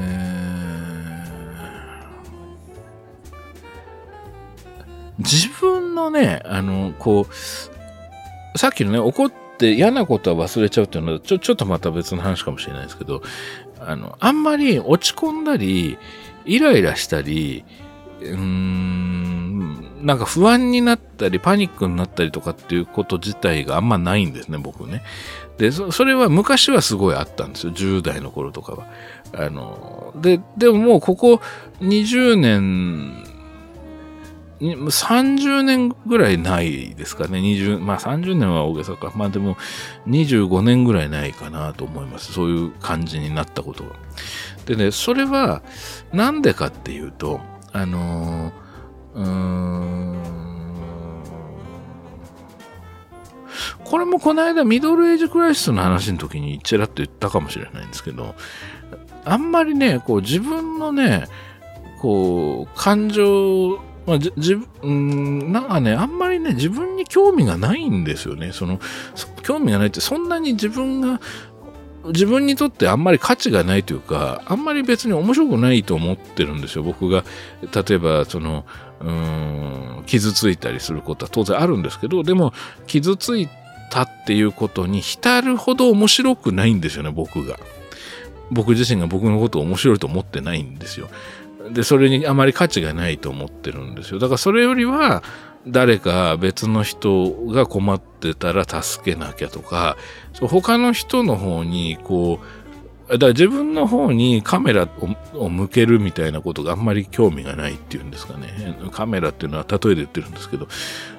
どっちかっていうとその自分の感情に浸る時間が、うん、僕はですよ。僕が僕のその感情に浸るっていう時間が、こう、無駄というか、不毛というか、関心がないんですよね。そ、そ、価値がないと思ってるんですね。あの、誤解しないでくださいね。その、誰もが自分に関心を持つべきじゃないみたいなこと言ってるわけじゃ全然なくて、僕自身が興味ないんですよ。だから、あのー、だから、その、うんとね、落ち着いた口調とか丁寧な言い回しって言うんですけど、あの、何かをしなきゃいけないっていうことで言うと、その、僕が自分が落ち着かなきゃいけないとか、丁寧に言わなきゃいけないっていうことに、慌てたりすることがない理由は、慌てるとおこがましいと思っちゃうからですね。その、それよりも、それそれって結局自分の方に向いちゃってるっていうか、自分に関心があるっていうことなんじゃないって思っちゃうんですよ。慌てたり落ち込んだりするっていうのが。だからそれよりも、あの、落ち着いた口調で話した方が相手の人がリラックスして聞けるだろうなとか、丁寧な言い方で話した方が相手の人が情報を噛み砕きやすいだろうなとかっていうことの方が関心があるというか価値があると思っていてそっちに使うっていうことがしなきゃいけないと思ってるっていうかあのそそういうふうにしないとおこがましいんじゃないかと思っちゃうんですよねダメなんじゃないかとそのだから自分のそに対しての存在不安みたいなものは根本的にあるんですよ。自己評価がすごく低いので。低いんですよ。ものすごく低いんです。だけど、ただ自己評価が低いっていう状態を、あの、だから自分はダメなんだとか、僕なんかどうせとか、あの、だってだってみたいな風にその自分を責めるとか自罰的になってるとしたら、その時間が周りの人に、自分以外の人に対して失礼というかおこがましいんじゃないかと思っちゃうんですよね。その僕なんかのために時間を使ってるっていうことが、そそこに浸ってることが。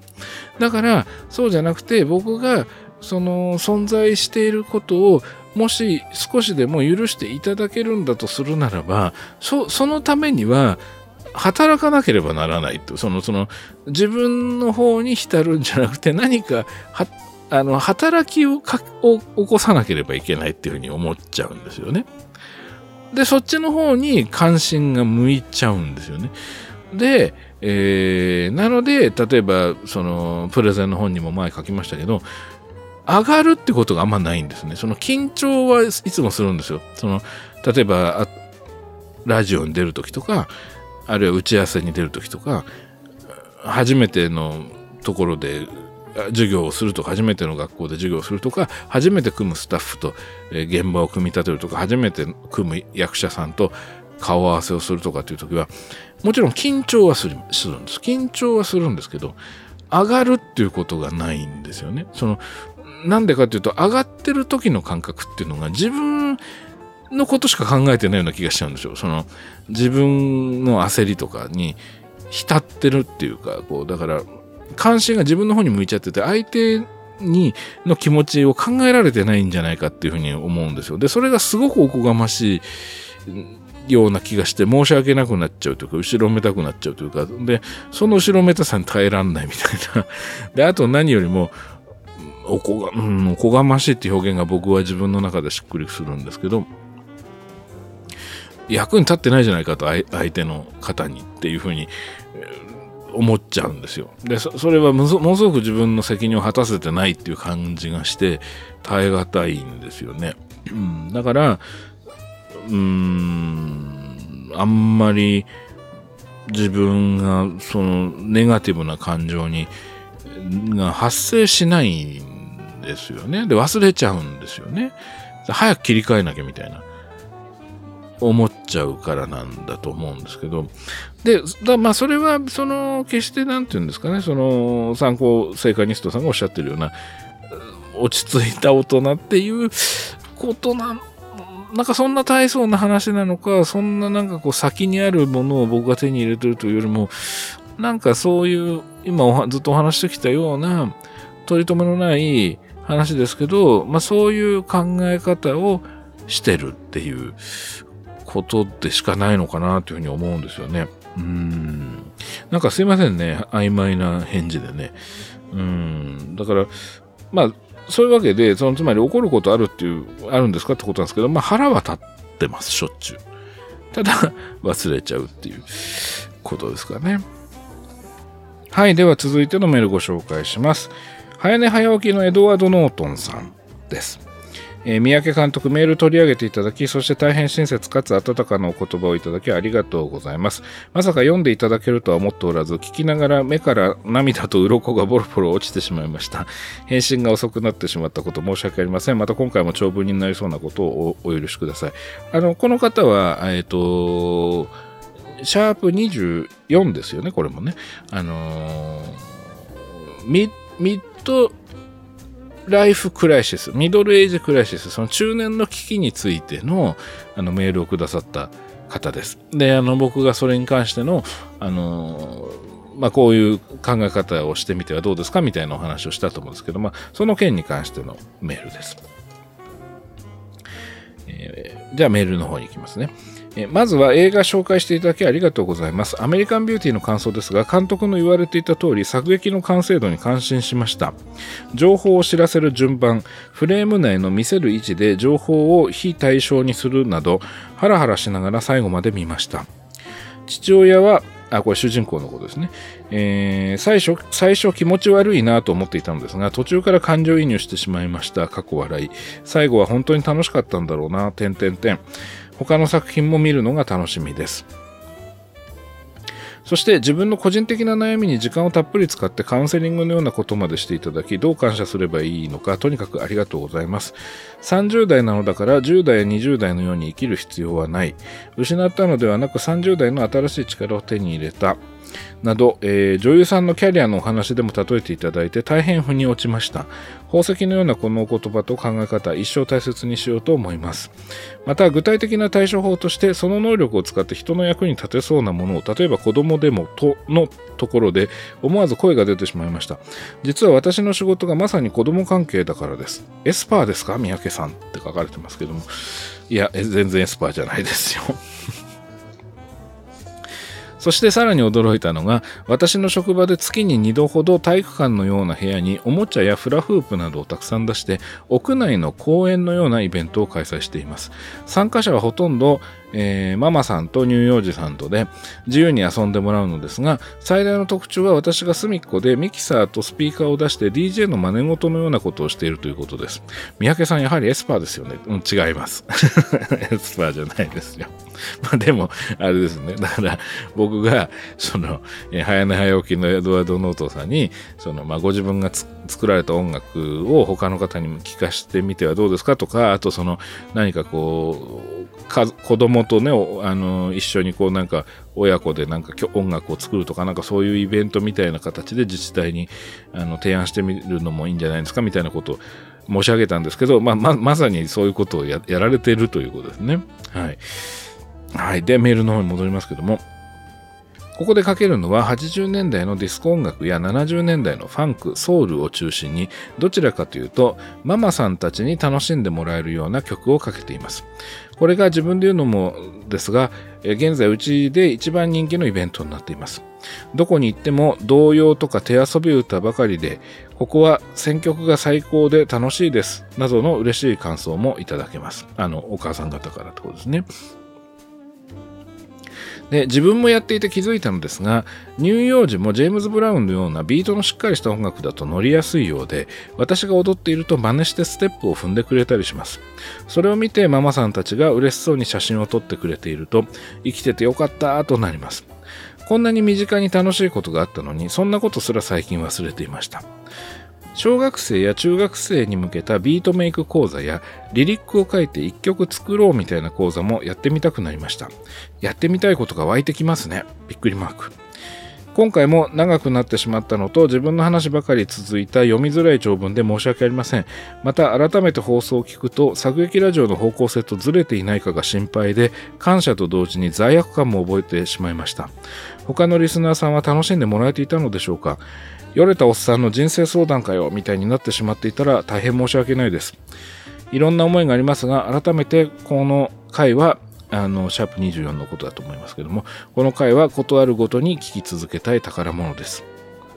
その後のジョーズの回もすぐに映画を見ながら聞き、翌日に配信された映像と合わせるコツというのを聞いて、ホスピタリティが高いにも程があると爆笑してしまいました。三宅監督の人柄本当に大好きですし尊敬しています。もしトークやサイン会などお会いできる機会がありましたら直接お礼を言いに行きたいと思っています。あ、ぜひいらしてください。えー、なので、宮城監督深夜2時はやはり寝てください。かっこ笑い。ぜひとも体調崩されぬように、これからも監督のペースで知らない世界のお話をたくさん聞かせてください。またしても長文失礼いたしました。最後まで読んでいただき感謝します。これからもご活躍を楽しみにしています。どうぞご健康で。ということで、えー、早寝早起きのエドワード・ノートンさんからのメールでした。あの、まあ、エスパー云々っていうのはね、全然エスパーでも何でもなくて、その、当たってたっていうのがね、面白いなと思いますし、あのまあ、すでにね、エドワード・ノートンさんが、その僕がね、言ってたようなことをやられてたっていうのも、あの、面白いなと思うんですけども、あのー、僕はね、その今回こうやってお返事いただけてすごく嬉しいなと思ったのは、その小学生、中学生に向けたビートメイク講座でリリックを書いて一曲作ろうみたいな講座もやってみたくなりました。やってみたいことが湧いてきますねっていうね、風にね、そのエドワード・ノートさんが感じてくださったってことなんですよね。で、これってね、あの、すごく重要なことで、その、うーん、例えばじゃあ何かアドバイスをするみたいな時に、あ、じゃあ言われたことやってみますみたいなことから学んでいくこととか身につけることとか何か解決することってたくさんあると思うんですけども、あの、これ大事なのは、やっぱりそのご本人がワクワクしてくると、そのご自分の中で、あ、だったらこういう手もある、ああいう手もあるみたいな感じになって、こう、アイディアがスパークしていくというか、やってみたいっていうふうにこう感じるようになる。その、やらなきゃいけないなとか、あのー、まあちょっと億劫だけどやってみようかなじゃなくて、やってみたいってこう、まあ今ね、びっくりマークつけてらっしゃったんですけど、本当にこうやってみたいことが湧いてくるっていうんで、これって、実はそのいわゆるアイディアがひらめく瞬間の心理とまあ非常に近くてですね。あのそういうふうにその気持ちがそのポジティブな方向に向かっていくと、そのポジティブな記憶っていうものと、そのリンクしやすくなって、ご自分の中の。それで、あの、ご自分の中での成功体験だったり、楽しかったことっていうのが、次に別の方法にこう転用できるとか、何かとこうリンクが貼られて、じゃあそれとこれをくっつけてみようみたいな感じで、ひらめいていくっていうことが大事だと思うんですよね。で、その僕が普段やっている、そのスクリプトドクターの仕事っていうのも、まあ、よく誤解されるのが、そのスクリプトドクターっていうのはなんかすごいアイデアを提案する人なんでしょみたいな風にまあ思われるんですけど、まあそういうことをする時もあるんですけど、どちらかというと、その対象になってている、その今気持ちがすごく沈んじゃっててアイデアが出にくくなっちゃってる脚本家とか、あるいはその脚本家からうまくアイディアを引き出せないっていうことに、まあなんだろうな、こう、それでまあ自分を責めちゃったり、あるいはその、うん、苛立っちゃったりっていうふうに、こう、気持ちが沈んでるプロデューサーの人とか、そういう人たちが、どうするとワクワクしてくれるかなどうすると、あ、だったらこうしたいとか、だったらこの手もあるよねみたいに、アイディアがこうスパークしていけるかなって、まあそのためにどういうふうな、うんお手伝いができるかなっていうのが僕がスクリプトドクターをやってる時に一番気にしてることではあるんですよ。まあ、例えばそのだからこうな三幕構成のこれがこうでこの脚本のここがこう三幕構成に当てはめるとこうだからこうだからみたいなそ,、まあ、そういう話はあのもうしますけども一番重要なのはそこじゃないんですよね。やっぱりその当事者がその楽しめる当事者がワクワクできるっていうそういうようなことの、うーん、な、なんだろう、きっかけみたいなことに、まあ、なれればなっていうのは、常に思ってるっていうことなんですよ。まあ、なので、まあ、そういう意味では、その、モチーフは、その、作劇ではなかったですし、映画でもなかったですけども、あのー、僕の中ではすごく通じてるお話です。このエドワード・ノートンさんから、そのお返事をいただいたことによって、よりつ、つながった感じがあって、僕としては非常に嬉しく思っています。なので、えっと、このエドワード・ノートさんが、その改めて放送を聞くとね、作劇ラジオの方向性とずれてないかが心配で、罪悪感を覚えてしまいましたと、その、えー、いうことなんですけど、まあ、それは全く、あの、その心配はいらないと思います。今お話ししたように、僕のやってきてることとものすごい通じてますし、あの、いや、まあもちろんね、その他のリスナーさんは楽しんでもらえてたのでしょうかっていう件に関しては分かりません。正直ね、僕は、あのー、この番組も聞いてらっしゃる方、お一人一人みんな違う人生を生きてらっしゃるし、みんな違う価値観を持って大切にしてるものがみんなバラバラだと思うので、それ、それは全員の方に満足してもらえる内容っていうのはそもそも僕は、あのー、配信することはできないと思うんですよ。で、なので、その、確かにおっしゃる通りで、えー、ヨレとおっさんの人生相談かよ、みたいに感じてる方もいらっしゃるかもしれません。もしかしたら。だけど、あのー、そ、その人をコントロールすることはできないと思うんですよね。だから、その、じゃあその人に喜んでもらおうと思って違うことやったら、今度逆に別の方が、それをまた、なんだろうな、そのまた別の方は、その変えたことが楽しめないっていう人も当然出てくると思うんですよね。だから大事なのは、その作劇ラジオの方向性とずれてないかが心配でってことで言うと、作劇ラジオっていうのは僕がコントロールしてるものですし、僕があの、仕事ではなく、誰からもお金ももらわず、えー、1円も稼がずに、あの、勝手に自主制作してる番組なので、そういう意味では、あの、この点に関しては確証を持って言えるのはずれてませんっていうことですね。エドワード・ノートンさんの、えー、いただいたメールっていうのは全くずれてないです。作劇ラジオとは。なので安心してください。で、それは僕が、あの、エドワード・ノートさんのメールを、えー、紹介している。で、で、かつそれに対して、あの、本気で答えているっていう時点でずれてないんですよ。あの、映画の話じゃないっていうだけなんですね。うん。だから、その、で、まあ、ももっと言っちゃうと映画の話ってなくもないんじゃないかとすら思うんですよね。やっぱりその、もうこの間お話した通りですけど、やっぱり物語と人生っていうのは完全につながってるものですし、人生が物語そのものですし、その人生が物語なんであれば、人生が止まってる、物語が停滞してるんだったら、それを動かせるのは主人公たる、その人生を生きてる人だっていうことでもあるので、あのー、同じなんですよね、本質的にはね。うん、なので、まあちょっとその、えっと、リスナーの方お一人お一人がどう思ってらっしゃるかっていうことは僕は何とも言えないですし、僕がコントロールできる範疇を超えてますけども、少なくとも僕がコントロールしているこの番組に関して言えば、あの、ご心配なさらずとも全然ずれてないんで安心してください。はい、ということで、ぜひ、あの、今後もその音楽のイベントとか楽しんでいただければと思います。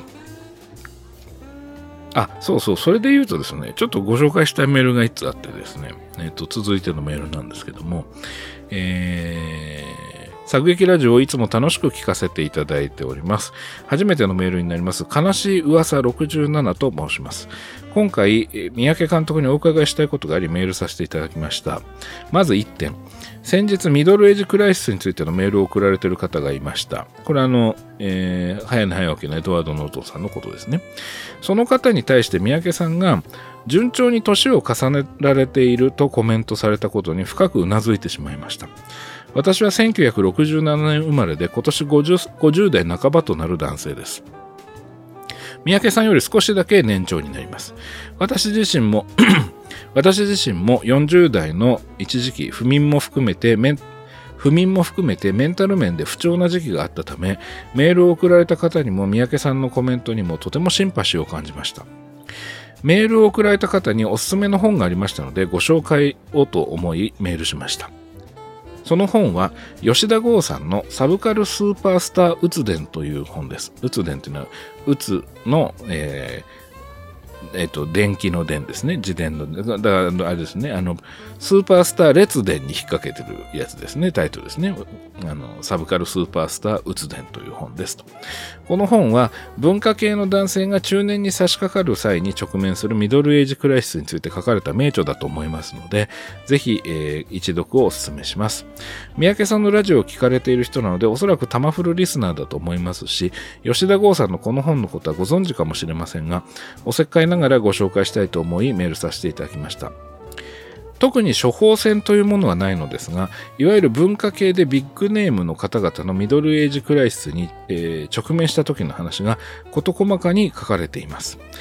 最終的に吉田さんが運動不足ではというところが何とも確信をついているような身も蓋もないような気がしますが読んでいて自分だけではないんだと思うだけでもだいぶ心持ちが変わってくるのではないかと思いメールさせていただきました。だいぶ長いメールになってしまいました。うだうだとすいません。本当は2点目として三宅さんにお伺いしたいことがあったんですがこれ以上の長文になるのもどうかと思うのでメールを分けさせていただきます。無駄な話が多いのでメールの紹介は不要ですのでリスナーの人から本の紹介があったよ程度でいいので取り上げていただけるとありがたいです。それではまたメールさせていただきます。ということで、えー、悲しい噂67さんからのメールでした。はいえっ、ー、と全然うだうだとすいませんじゃなくてですねとてもあの素晴らしいメールだと思ったので、えっと、全文紹介させていただきました。あのー、というようなメールもいただいていますので、えー、早寝早起きのエドワード・ノートンさんは、あの、先ほども申し上げた通りですね、あのー、この間の、だから、その、エドワード・ノートンさんにお答えしたその、ミドルエイジクライシスの下りっていうのは、実は、うん、僕の認知してる限りは評判いいんですよ。あのー、この悲しい噂67さん以外にも、あそこの下りが、あの、すごくこう、心動かされましたとか、あの、共感しましたみたいなメールって、あの、こまごまと実はいただいてたりもするんですね。あの、なので、えー、いろんな感じ方があるっていうことでね、いいんじゃないでしょうかと思います。はい、ということで、えっ、ー、と、悲しい噂67さんからいただいた、えー、このね、サブカルスーパースターうつ伝、あのーぜひあのお読みになってみてはいかがでしょうか。あの実は僕はずいぶん前に読んでいて、あの大好きな本であの本棚に入れてあるんですけど、まあ、まあ、めめちゃくちゃ面白いですし、あとその勇気をもらえる本でもありますし、考えさせられる部分もたくさんありますし、あのとにかくその著名な方がい、ろんなジャンルの方々に吉田剛さんがインタビューされていて、でそその方々がその40代、まあ、ミドルエイジクライスの中でどういうふうにそのうつ症状、まあ、あの、うつ病って言ってしまうとちょっと必ずしもそうじゃない方もいらっしゃると思うんで、うつ状態に、えー、なった方々が、まあ、どういうふうにそこを克服されたかとか、あるいはその、うつ状態じゃないまでも、その不調を感じてらしたね、そのミドルエイジクラスならではの不調を、とどう向き合っていったかみたいなことが、まあ、書かれてる本です。はい。まあ、今だと多分その、中古というかね、古本みたいな形になっちゃうかもしれませんけど、あのー、アマゾンとかでも買えると思うので、早寝早起きのエドワード・ノートさん参考にしてみてください。はい、というわけで、えー、今日ももうだいぶいい時間になったので、この辺で締めたいと思います。えー、今日はですね、あの、オープニングにお話したように、あのーまあちょっとね、なんか雑談レベルでもいいので、またあの、こう、なんだろうな、ぐっすり眠れるように、えー、僕の話とかね、僕の声が聞きたいっていうふうに言ってくださる方がいらっしゃるということで、まあちょっとその、この2時間ぐらい、こう、がっつり、あの、質疑応答みたいな話だけじゃなくて、なんかちょっと、もうちょっと短い尺のやつで、ラフな感じのやつも、あの、近々落として、いきたいな、落としてっていうのは変な言い方ですけど、その 配信していきたいなと、えー、思ってます。えっ、ー、と、まあ、次の回はそういう感じになるかもしれないですが、えー、もしかしたらそのそれがオールタイムベスト10の話になるかもしれませんけども、えー、とりあえず、えー、今日はこんな感じで締めたいと思います